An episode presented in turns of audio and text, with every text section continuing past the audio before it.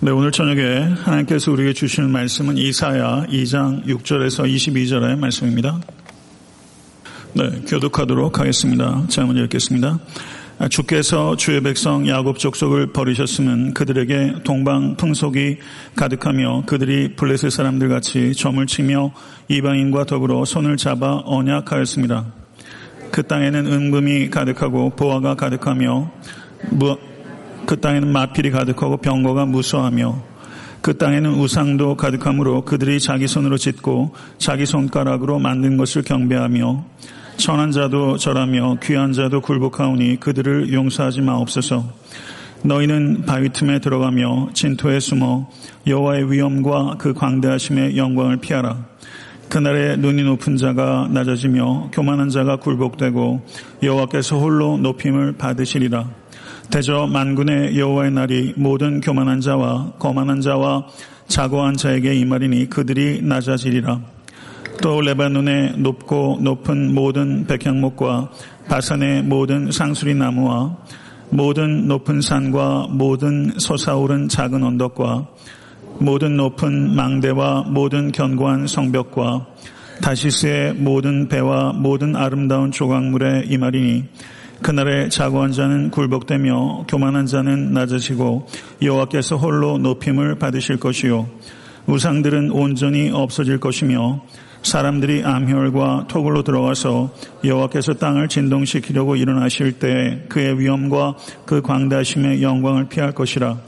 사람이 자기를 위하여 경배하려고 만들었던 은우상과 금우상을 그날에 두더지와 박쥐에게 던지고 아멸과 험악한 바위 틈에 들어가서 여호와께서 땅을 진동시키려고 일어나실 때 그의 위엄과 그 광대하심의 영광을 피하리라. 다 같이 너희는 인생을 의지하지 말라. 그의 호흡은 코에 있나니 새말 가치가 어디 있느냐. 아멘. 하나님의 말씀입니다. 어, 전통적으로 어, 이사야서를 1장부터 39장까지를 아, 심판의 책이라고 하고요. 그리고 40장부터 66장까지를 아, 위로의 책이라고 합니다.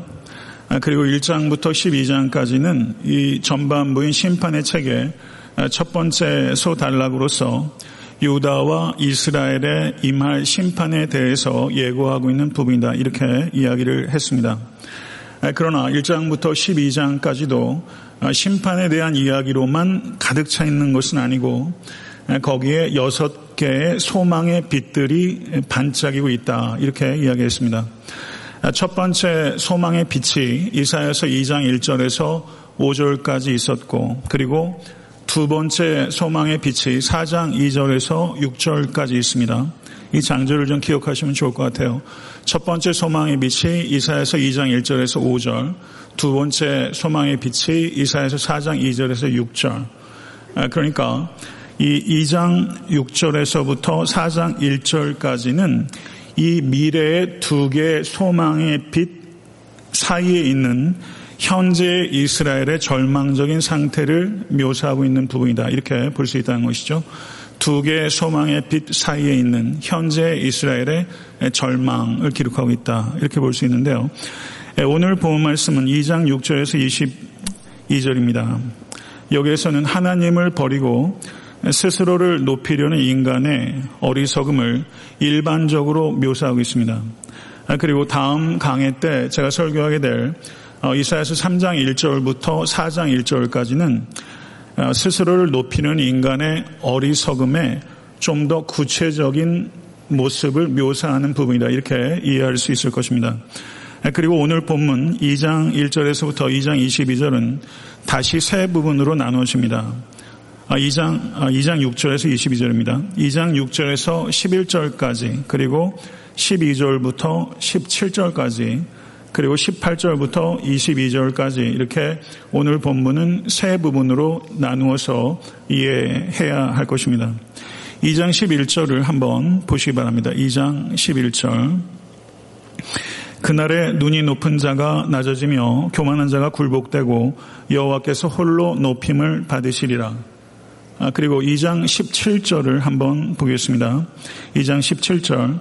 그날에 자고한 자는 굴복되며 교만한 자는 낮아지고 여호와께서 홀로 높임을 받으실 것이요. 그러니까 2장 11절과 2장 17절이 약간의 차이는 있지만 거의 대동소이한 구절로서 그 음악적으로 말하면 거의 후렴구 같이 되어 있고 그리고 그래서 2장 11절과 17절이 오늘 본문의 주제 성구다 이렇게 보면 틀림이 없습니다. 그렇다면 오늘 본문이 2장 6절부터 22절의 주제는 무엇인가? 그것은 자기를 높이는 어리석음에 대한 경고의 말씀이다. 이렇게 분명하게 이야기할 수 있을 것입니다. 그리고 2장 22절을 한번 보시기 바랍니다. 장례식에서 이 말씀을 자주 이야기하는데요. 제일 앞부분 보겠습니다. 같이 한번 읽겠습니다. 너희는 인생을 의지하지 말라. 이렇게 말하고 있습니다. 그러니까 이 부분은 결론적인 경고의 말씀이다. 이렇게 볼 수 있는 것이죠.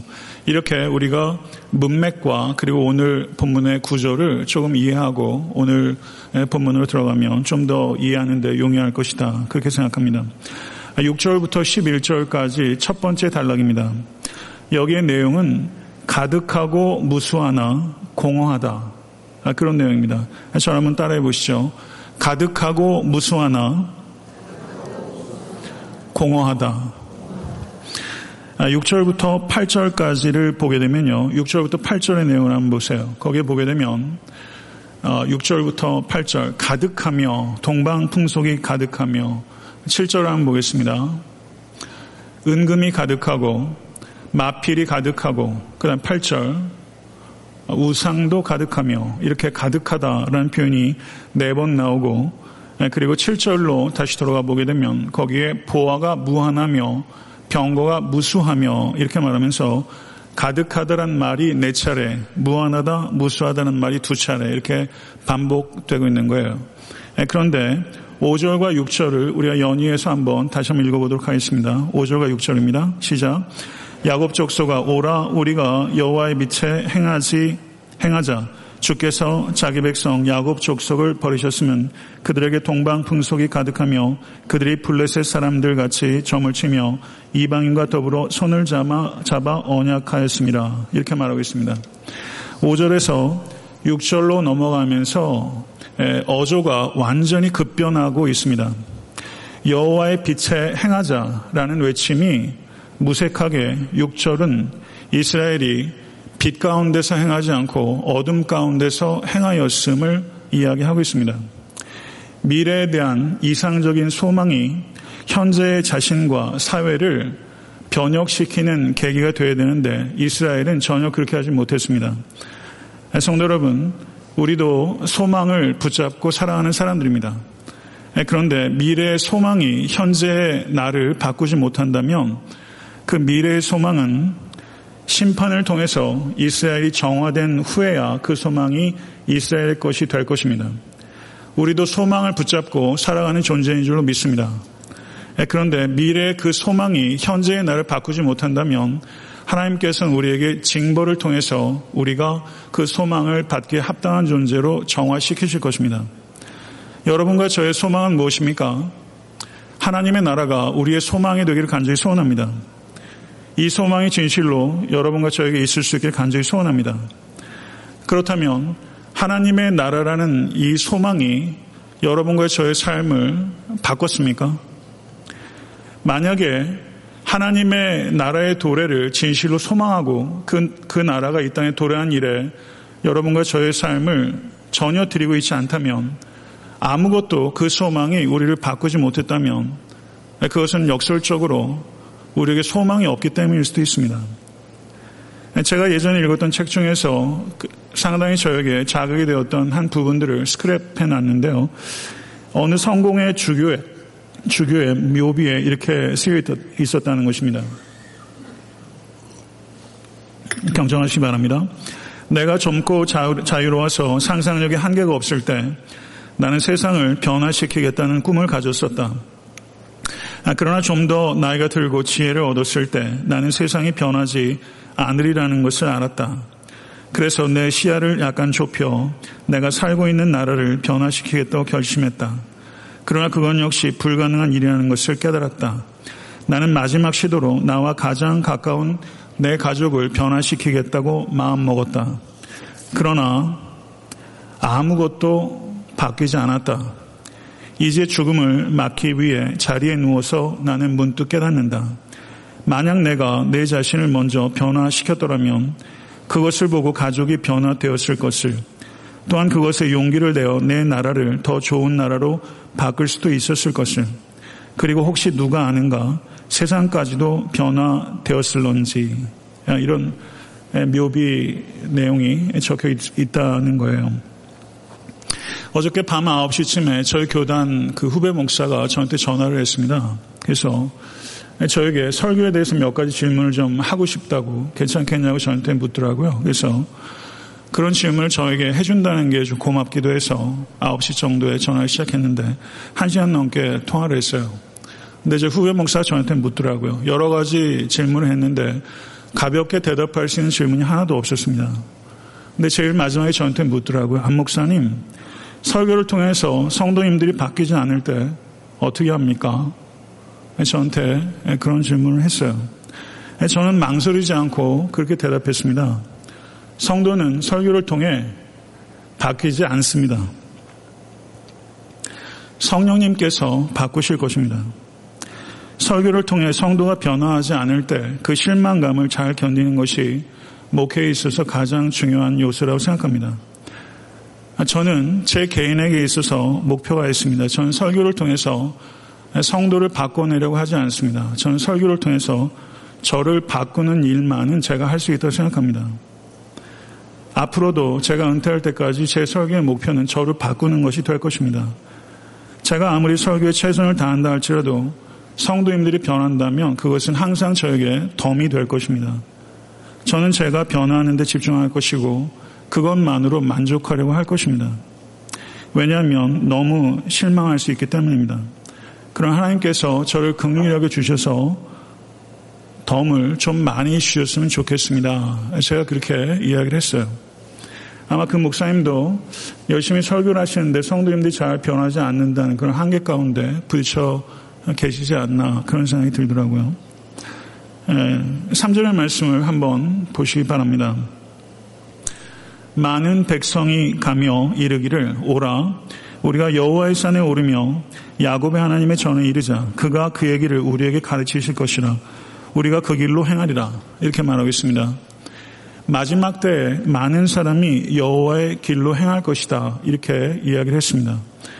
만국이 여호와의 길을 배우기 위해서 예루살렘에 올 것이다 이렇게 이야기를 했어요. 네, 그런데 구절의 말씀을 보십시오. 구절의 말씀을 보시게 되면 6절에서 9절의 말씀을 보게 되면 현재 이스라엘이 여호와의 길을 걷고 있는 것이 아니라 이방인의 길을 걷고 있다 이렇게 말하고 있습니다. 하나님의 뜻과는 정반대로 이스라엘 사람들이 여호와의 길을 걷지 않고 이방인의 길을 걷고 있다 이렇게 안타깝게 현실을 이야기하고 있는 것이죠.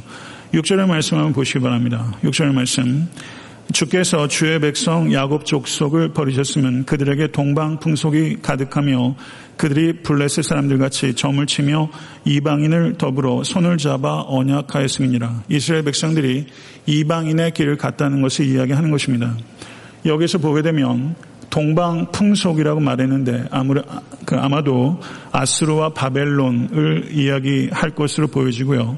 여기서 블레셋 사람들 같이 점을 치며라고 했는데 블레셋 사람들은 이스라엘 서쪽에 있는 사람들입니다. 그래서 이스라엘이 동쪽에서부터 서쪽까지 이방 풍속을 빌려왔다. 그래서 2장 6절에서 강조하고 있는 것은 이스라엘이 하나님의 지혜로 가득한 것이 아니라 세상 지혜로 가득하다라고 이야기를 하고 있는 것입니다. 7절의 말씀을 보시기 바랍니다. 7절의 말씀 다시 한번 다시 한번 읽겠습니다. 그 땅에는 은금이 가득하고 보화가 무한하며 그 땅에는 마필이 가득하고 병거가 무수하며 라고 말하겠습니다. 2장 6절이 세상 지혜로 가득한 이스라엘을 이야기하고 있다면 2장 7절의 말씀은 세상 가치로 가득한 이스라엘을 이야기하고 있습니다. 세상 가치는 무엇입니까?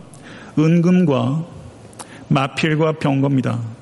간단하게 말하면 세상 가치는 부와 힘입니다. 이스라엘이 세상 가치로 가득하다 이렇게 이야기를 하고 있는 것이고요. 2장 8절을 한번 보겠습니다. 2장 8절.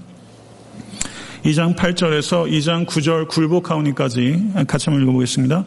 그 땅에는 우상도 가득하므로 그들이 자기 손으로 짓고 자기 손가락으로 만든 것을 경배하며 천한 자도 절하며 귀한 자도 굴복하오니 이렇게 말하고 있습니다. 아, 경청하십시오. 2장 6절에는 세상 지혜로 가득하고 2장 7절은 세상 가치로 가득하다. 그 결과는 무엇인가? 성도 여러분, 이스라엘처럼 여러분과 저도 세상 지혜와 세상 가치로 가득 채우면 그 결과가 무엇인가? 8절이라는 것입니다.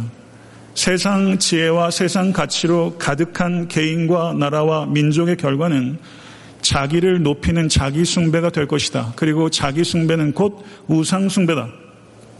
성경이 그렇게 말하고 있다는 것입니다. 자기 손으로 짓고 자기 손가락으로 좌지우지할 수 있는 우상을 경배할 것이다. 그래서 우상 숭배의 핵심은 무엇인가? 그것은 자기 숭배라는 것을 기억하실 수 있게 간절히 축원합니다. 우상 숭배는 self absolutization, 자기를 절대화하는 것, 그것이 우상 숭배의 본질이라는 것을 기억하실 수 있는 여러분과 제가 될 수 있게 되기를 간절히 바랍니다. 이사야서 전체는 인간이 자기 손으로 만든 우상을 섬기는 것 어리석음에 대해서 강력하게 구탄하고 규탄하고 그리고 의문을 제기하고 우상 숭배의 결국은 곧 자기 수치가 될 것이다. 자기를 높이는 것의 결과는 곧 자기 수치가 될 것이다. 이것이 이사야가 거듭거듭해서 강조하는 것이라는 것을 모쪼록 영혼과 뼛속에 새길 수 있는 모든 지체 될 수 있게 간절히 추원합니다. 이러한 이스라엘의 죄악성에 대해서 대하여 이사야가 뭐라고 말했냐면요. 9절 하반절을 한번 읽겠습니다. 그들을부터 한번 읽도록 하겠습니다. 시작. 그들을 용서하지 마옵소서. 그들을 용서하지 마옵소서. 이 마음을 어, 저는 좀 설교를 준비하면서 이해해 보려고 했어요. 이사야서 하나님 앞에 이스라엘을 용서하지 마옵소서. 그들이 세상 지혜와 세상 가치와 그리고 자기 숭배로 가득합니다. 그들을 용서하지 마시옵소서. 이렇게 이야기를 했는데 제 교회는요. 하나님 이들을 용서하여 주시옵소서로 들리더라고요. 이게요. 이 마음이 선지자의 마음이고 이 마음이 목회자의 마음이고 이게 부모의 마음이 아닌가. 내 자식이 밖에 나와서 세상에서 참 부끄러운 죄를 졌다고 생각해 보세요. 내 자식이라고 싸고 들고 합당한 벌도 안 받고 그냥 숨기고 이렇게 하는 게 부모 노릇 아니잖아요. 세상에서 받아야 될 벌이 있으면 합당히 받고 그리고 세상 사람들 무시할 때 내 자식 안고 품고 그리고 신뢰해주고 하는 게 부모 노릇이니까 이게 그들을 용서하지 마옵소서라는 이면에 있는 그들을 용서해 주옵소서 이게 저한테 생각이 되면서 과연 저는 목회자로서 이 이중적인 이 딜레마 용서하지 마옵소서와 용서해 주시옵소서는 이 딜레마를 제가 목회자로서 얼마나 이해하고 있을까. 그리고 저도 세 명의 아이들을 키우는 아빠지만 아이들 많이 어려서 뭐 애들한테 뭐 용서할 잘못이 뭐가 있겠어요. 근데 커가면서 용서할 수도 없고 용서하지 않을 수도 없는 그런 부모로서의 딜레마도 제가 경험하게 되겠죠. 저는 이스라엘의 이 현재 상태에 대한 이 이사의 이 절망, 이 절망, 뭔가에 우리가 완전하게 절망하는 것, 전 필요하다고 생각합니다. 내 자신에 대해서 완전하게 절망하는 것, 그때 하나님 나라에 대한 소망만으로 가득 채워질 수 있는 것처럼 우리가 내 안에 있는 이 죄성에 대한 이, 이 뿌리 깊은 죄성에 대해서 아주 철저하게 절망하는 것, 그것이 우리에게 곧 소망이 될 것이다. 이스라엘의 죄는 절대 용서할 수 없지만 이스라엘은 너무나 사랑하는 이 이사야의 이 마음을 보면서 이 사랑과 공의의 이 갈등하는 이 이사야. 공의롭기도 너무 어렵고요. 살아가다 보면요. 사랑만 하는 것도 너무 어려운데 공의롭기도 하면서 사랑할 수 있는 이 두 가지를 결합한다는 것이 얼마나 그 사람에게 고통을 가중하는 것이겠습니까? 이 두 가지를 결합하는 것은 그렇기 때문에 지혜가 필요하고 자기 희생이 필요한 것인데 이 공의와 사랑의 격돌한 자리, 이게 예수 그리스도의 십자가인 줄 믿습니다. 우리의 죄를 너무 혐오하지만 죄인된 여러분과 저를 너무나 사랑하시는 하나님의 하나님의 고통, 하나님의 고통이 예수 그리스도의 십자가라는 것이죠. 그래서 저는 여러분과 제가 그들을 용서하지 마옵소서라는 이사의 마음 무엇보다 십자가 위에서 달려 돌아가시면서 저들의 죄를 용서하시옵소서라고 하셨던 예수 그리스도의 그 갈등 그래서 지혜와 자기 희생의 이 십자가를 우리가 조금 더 이해하고 그리고 이해할 뿐만 아니라 그 십자가를 감당함으로 여러분과 저의 삶이 모쪼록 이 어둡고 악한 세상에서 희망이 될 수 있게 간절히 소원하고 성령을 의지하며 부단히 애쓰면 반드시 그렇게 될 줄로 저는 확신합니다. 성도 여러분, 인간은 부와 그리고 권력과 자기 숭배를 통해서 절대 높아지지 않습니다. 자기를 높이려는 인간의 추구는 결국은 자기를 낮추게 되는 것이 될 것이다. 성경 우리에게 분명하게 말씀하고 있습니다. 그래서 10절과 11절을 한번 보시죠. 10절과 11절 다 같이 읽겠습니다. 너희는 바위 틈에 들어가며 진토에 숨어 여호와의 위엄과 그 광대하심의 영광을 피하라. 그날의 눈이 높은 자가 낮아지며 교만한 자가 굴복되고 여호와께서 홀로 높임을 받으시리라. 아멘. 이 고통스러운 시간에 우리가 바라봐야 될 게 무엇인가? 여호와 하나님께서 홀로 높임을 받으시기를 원하는 것. 그것이 여러분과 저의 한 가지 소원이 있다면 여호와께서 홀로 높임을 받으소서 이것이 우리의 간구가 될 수 간절히 바랍니다. 요한계시록 6장 15절 17절을 한번 보겠습니다. 요한계시록 6장 15절에서 17절의 말씀 요한계시록 6장 15절 17절 다시 한번 읽겠습니다. 땅의 인근들과 왕족들과 장군들과 부자들과 강한 자들과 모든 종과 자유인이 굴과 산들의 바위 틈에 숨어 산들과 바위에게 말하되 우리 위에 떨어져 보좌에 앉으신 이의 얼굴에서와 그 어린 양의 진노에서 우리를 가리라. 그들의 진노의 큰 날이 이르렀으니 누가 능히 서리어 하더라. 아멘. 땅의 임금들과 왕족들과 장군들과 부자들과 강한 자들과 여러분과 저는 이 가운데 속하지도 않습니다. 이런 자들이 바위 틈에 숨게 될 것이다. 자기를 높이는 자는 철저하게 숨게 될 것이다. 어린 양의 진노가 임하게 될 것이다. 이렇게 이야기를 하고 있어요. 어저께도 저희 아이들 셋이 자는데요. 밤에 어, 같이 자거든요. 제 방에서. 예. 그런데 밤에 이 손전등 가지고 잘 놀아요. 그래서 불 다 꺼놓고 그거 가지고 노는 거 좋아해요. 예, 저도 어렸을 때 그랬던 것 같아요. 근데 우리가 손전등 빛이라는 게 얼마나 미비, 미미한 빛입니까? 손전등은 우리가 정오에 태양이 장렬할 때 손전등을 들고 광명천지에 손전등을 두고 나가는 것은 이건 빛이 아니에요. 인간이 자기를 높이는 것은 정오에 장렬하는 태양 아래 우리가 손전등을 들고 나가는 것처럼 부질없고 어리석은 것이라는 것이죠. 자기를 높이는 것이 얼마나 부질없고 어리석은가 한 것을 우리가 이 세상을 떠날 때 비로소 깨닫는다. 이거 너무 안타까운 일이죠. 저는 여러분과 제가 아직도 힘이 있을 때 자기 이름을 높이는 것이 얼마나 부질없고 어리석은가 하는 것을 아주 뼈저리게 느꼈으면 좋겠습니다. 철학자가 그렇게 얘기를 했어요. 인간은 만물의 척도다. 제가 철학과에 들어갔을 때 거의 그 얘기를 처음 배우기 시작했어요. 인간은 만물의 척도다. 되게 멋진 말인 줄 알았어요. 근데 인간이 만물의 척도가 되는 순간 인간의 가치와 의미는 완전히 사라집니다. 주님께서 척도입니다. 인간의 가치와 의미는 내가 중심이 될 때 생기지 않아요. 내가 중심이 될 때 내 의미도 가치도 완전히 사라지고 붕괴되는 것이라는 것을 우린 진실로 깨닫고 홀로 영광을 하나님께 돌릴 때 나의 가치도 의미도 생겨나는 것이다. 이것을 진실로 믿으실 수 있는 여러분과 제가 될 수 있게 간절히 축원합니다. 12절에서 17절은 6절부터 11절까지가 가득하고 무수하나 허망하다. 가득하고 무수하나 허망하다. 그런데 12절부터 17절은 높으나 낮다 이런 뜻이에요. 자 한번 따라해 보십시오. 높으나 낮다.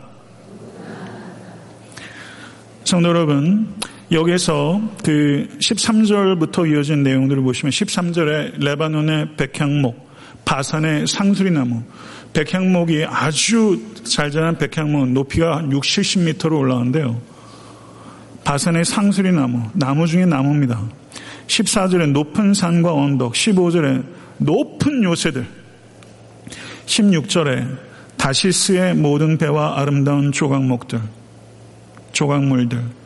보통 이러한 것들은요, 고관 대적들의 집을 장식합니다.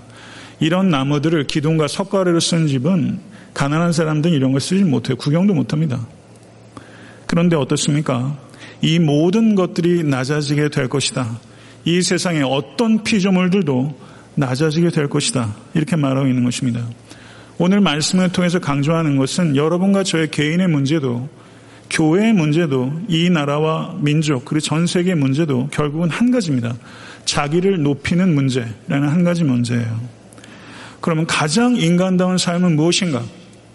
철학에서도 얘기하고 모든 종교에서도 얘기해 가장 인간다운 삶은 무엇인가? 그것은 인간을 높이는 삶이 아니라 하나님을 높이는 삶인 줄로 믿습니다. 가장 인간다운 삶은 하나님만 홀로 높이는 삶. 그것이 가장 인간다운 삶이고 하나님만을 홀로 높일 때 하나님께서 하나님만을 놓치고 자기를 낮추는 그 인간을 하나님께서 높이시는 줄로 믿습니다. 여기서 2장 2절을 한번 보세요. 2장 2절. 이사에서 2장 2절. 같이 한번 큰 목소리로 읽겠습니다. 말일에 여호와의 전해산이 모든 산 꼭대기에 굳게 설 것이요 모든 산 위에 뛰어나리니 만방이 그리로 모여들 것이라. 아멘. 말일에 여호와의 전해산이 높은 산 꼭대기에 굳게 설 것이요 모든 산 위에 뛰어나리니 만방이 그리로 모여들 것이라. 누가 높입니까? 하나님께서 높여 주신다는 거예요. 그러니까 여러분과 제가 앞으로 살아 있을 때 그리고 영원토록 여러분과 제가 해야 될 일은 오직 하나님만을 높여 드리는 것이다.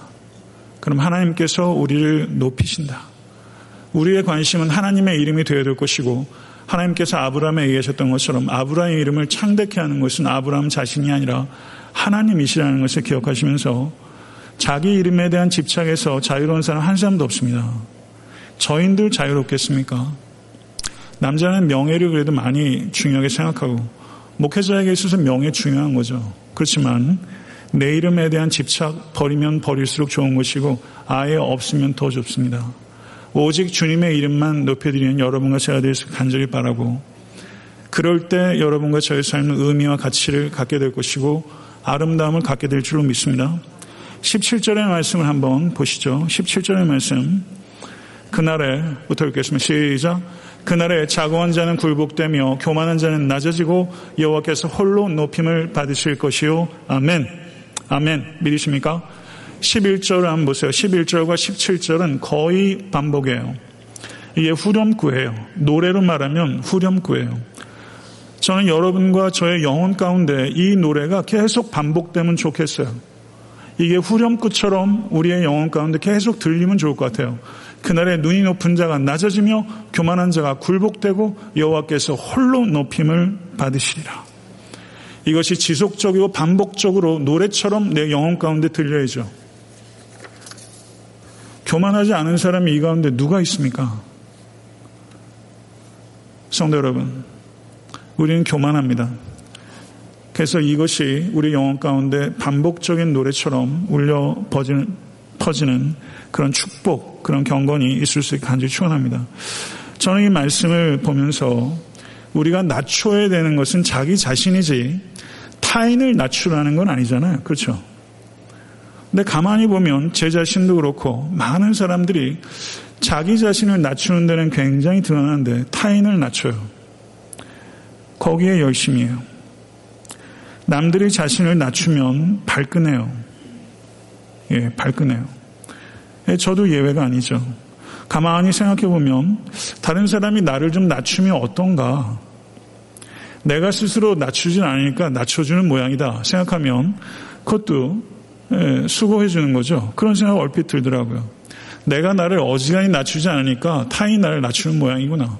좀 너그럽게 생각할 수 있죠. 다른 사람이 여러분들 좀 낮추는 거 그렇게 발끈하세요? 저는 거기에 민감하기보다는 나를 내가 한 말과 행동과 상관없이 나를 낮추는 사람이 있다면 거기에 발끈하기보다 타산지석으로 삼아서 나는 타인을 부당하게 낮춘 적은 없는가? 사실은 우리가 민감해야 될 부분은 그거죠. 다른 사람이 나를 낮추는 것에 대해서는 둔감해지고 내가 다른 사람을 낮추진 않았는가 하는 데 있어서는 예리해져야죠. 돈 있고 권세 있는 사람에게는 아첨합니다. 여기에서 예외세요. 돈 있고 권세 있는 사람 앞에서는 얼마나 공손해지는지 몰라요. 근데 지극히 작은 자 앞에서는 허장성세를 부립니다. 저도 그럴 때가 너무 많아요. 제 안엔 그런 천박함 없겠습니까? 지극히 작은 성도들을 제가 정말로 높이는가? 그런 사람들 은연 중에 무시하진 않았는가? 이런 생각 제가 개인적으로 좀 하게 되더라고요. 그래서 오늘 말씀을 좀 더 실천적으로 왜 적용한다면 지극히 작은 자를 높여드리는 삶을 살아가는 여러분과 제가 돼서 간절히 바랍니다. 하나님만을 홀로 높이고 자기를 낮추는 삶이라면 눈에 보이지 않는 하나님 을 어떻게 높입니까? 지극히 작은 자에게 한 것이 내게 한 것이니라. 주님께서 말씀하셨기 때문에 지극히 작은 자를 높여드리는 일에 여러분과 저의 삶이 쓰여진다면 하나님께서 기뻐하시게 될 줄로 믿습니다. 18절에서부터 22절의 내용을 한번 보시겠습니다. 여기에 보게 되면 결론부가 18절부터인데요. 단언합니다. 같이 한번 읽겠습니다. 우상들은 온전히 없어질 것이며 아멘. 그렇게 될 줄로 믿습니다. 우상들은 온전히 없어지게 될 것이다. 그리고 그 뒤에 내용들을 보게 되면 사람들이 아멸과 토굴로 들어가서 여호와께서 땅을 진동시키려고 일어나실 때 그의 위엄과 그 광대하심의 영광을 피할 것이라. 사람이 자기를 위하여 경배하려고 만들었던 그 은우상과 금우상을 그날에 두더지와 박쥐에게 던지고 아멸과 험악한 바위 틈에 들어가서 여호와께서 땅을 진동시키려고 일어나실 때 그의 위엄과 그 광대하심의 영광을 피하리라. 아멘. 하나님께서 땅을 진동시키신다 하는 내용들이 여기, 여기에만도 두 번 반복되고 있어요. 하나님께서 땅을 진동시키실 때가 옵니다. 믿으십니까? 그러면 그때 설 수 있는 게 없어요. 이 세상의 우상숭배는 다 허물어지게 될 것이고 은우상과 금우상들이 두저지와 박쥐, 설치류, 설치류 이런 말을 제가 설교에서 쓰게 될 줄은 몰랐습니다. 설치류. 설치류에게 은우상과 금우상이 던져지게 될 것이다. 부정한 것들이 부정한 것에게 던져지게 될 것이다. 이렇게 말하고 있는 것이죠. 그리고 22절을 보시 기 바랍니다. 22절. 다시 한번 읽겠습니다.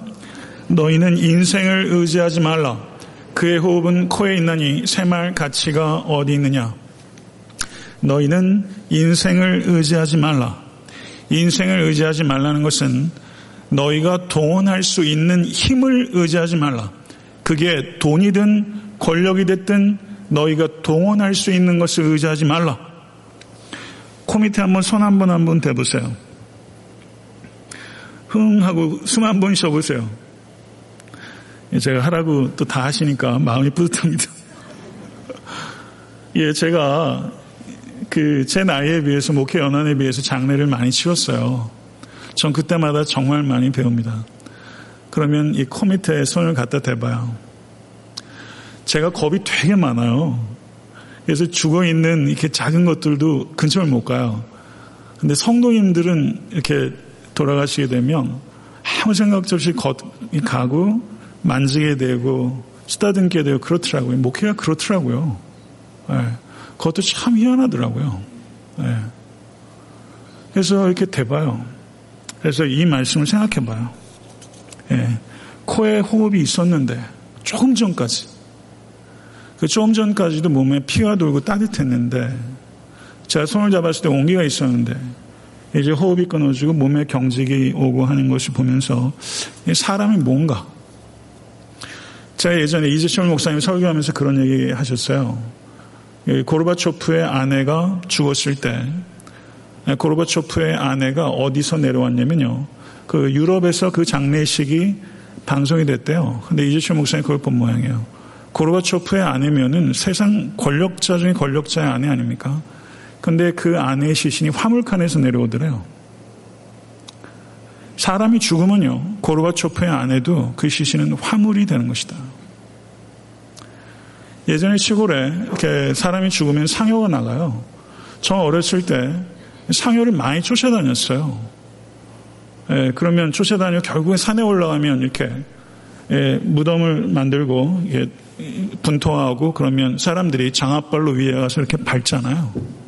예, 다 그렇게 가는 건데 여기 보게 되면 창세기 2장 7절에 여호와 하나님이 땅이 흙으로 사람을 지으시고 생기를 그 코에 후 불어넣으시니 사람이 생명이 되니라. 이 말씀과 이사야서 2장 2절의 말씀은 그의 호흡은 코에 있느니 새말가치가 어디 있느냐. 이 두 가지가 연결되면서 호흡이 코에 있다는 것은 인간은 창조주가 아니라 피조물이고 한계적 존재여 의존적 존재라는 것을 분명하게 말하고 있는 것입니다. 성도 여러분, 철저하게 의존적 존재가 되십시오. 인간은 철저하게 의존적일 때 가장 자유롭습니다. 그리고 철저하게 하나님만 높일 때 그 인간의 가치는 높아지게 되는 줄 믿습니다. 오늘 말씀의 내용들을 그 요약하면서 전 여러분과 제가 이렇게 기도할 수 있게 되길 바랍니다. 우리는 미래에 소망이 있는 사람입니다. 소망이 있는 사람은 현재의 자신을 부단히 바꿔낼 수 있습니다. 타인을 바꾸려는 것 교만입니다. 타인이 바뀌지 않는 것에 대한 실망감을 버리십시오. 세상 지혜와 세상 가치로 가득 차지 않으시고 오직 하나님의 나라와 그 의로 충만하신 여러분과 제가 될 수 간절히 바랍니다. 내가 기준이 될 때 나의 가치와 의미는 한순간에 사라지는 것입니다. 하나님만이 우리의 가치가 될 때 우리의 삶은 가치와 의미를 찾습니다. 자신을 높이는 것이 얼마나 어리석고 허망한 것인지에 대해서 철저하게 깨달으실 수 있는 여러분과 제가 될 수 간절히 바라고 여러분과 저의 인생의 후렴구도 오직 하나님만 홀로 영광을 받으시옵소서 이것이 여러분과 저의 평생의 삶의 후렴구가 될 수 있게 되기를 우주 예수 그리스도 여러분 간절히 축원합니다. 기도하겠습니다. 존귀하신 아버지 하나님 이사에서의 말씀을 통해서 진리를 들을 수 있도록 은총 허락하시니 감사합니다. 들을 게 있는 자가 듣게 될 것입니다. 우리의 완고한 마음을 깨뜨려 주시고 말씀이 우리의 영혼 가운데 새겨질 수 있도록 인도해 주시며 목마른 사슴처럼 아버지 말씀을 붙잡고 또 영혼의 해가를 하는 겸손한 우리 모두가 될 수 있도록 인도해 주시옵소서. 지금까지 살면서 예수를 믿은 후에도 자기를 높이려는 욕심 가운데 살아갈 때가 참 많이 있었습니다. 자기를 낮추기보다 높일 때가 많았던 것을 주님 앞에 회개합니다. 사역할 때도 그러했습니다. 형제 자매들을 판단할 때도 자고하고 교만하고 거만할 때가 많았음을 고백합니다. 이 정도 그러합니다. 하나님 아버지 우리의 교만함을 드러내시고 내가 용서받을 수 없는 죄인이라는 것을 기억하며 예수 그리스도의 보혈로 의롭다 인정받은 받은 죄인이라는 것을 감사하며 형제 자매들을 높이고 자기를 낮추는 일에 삶을 드릴 수 있도록 인도해 주시옵소서. 아버지 예언자의 말씀을 우리가 아버지 기억하고 아버지 우리의 삶도 더욱더 겸손하며 지극히 높으신 하나님만을 찬양하는 평생의 삶이 될 수 있도록 역사해 주시옵소서. 우리 주 예수 그리스도 이름으로 간절히 기도드렸사옵나이다. 아멘.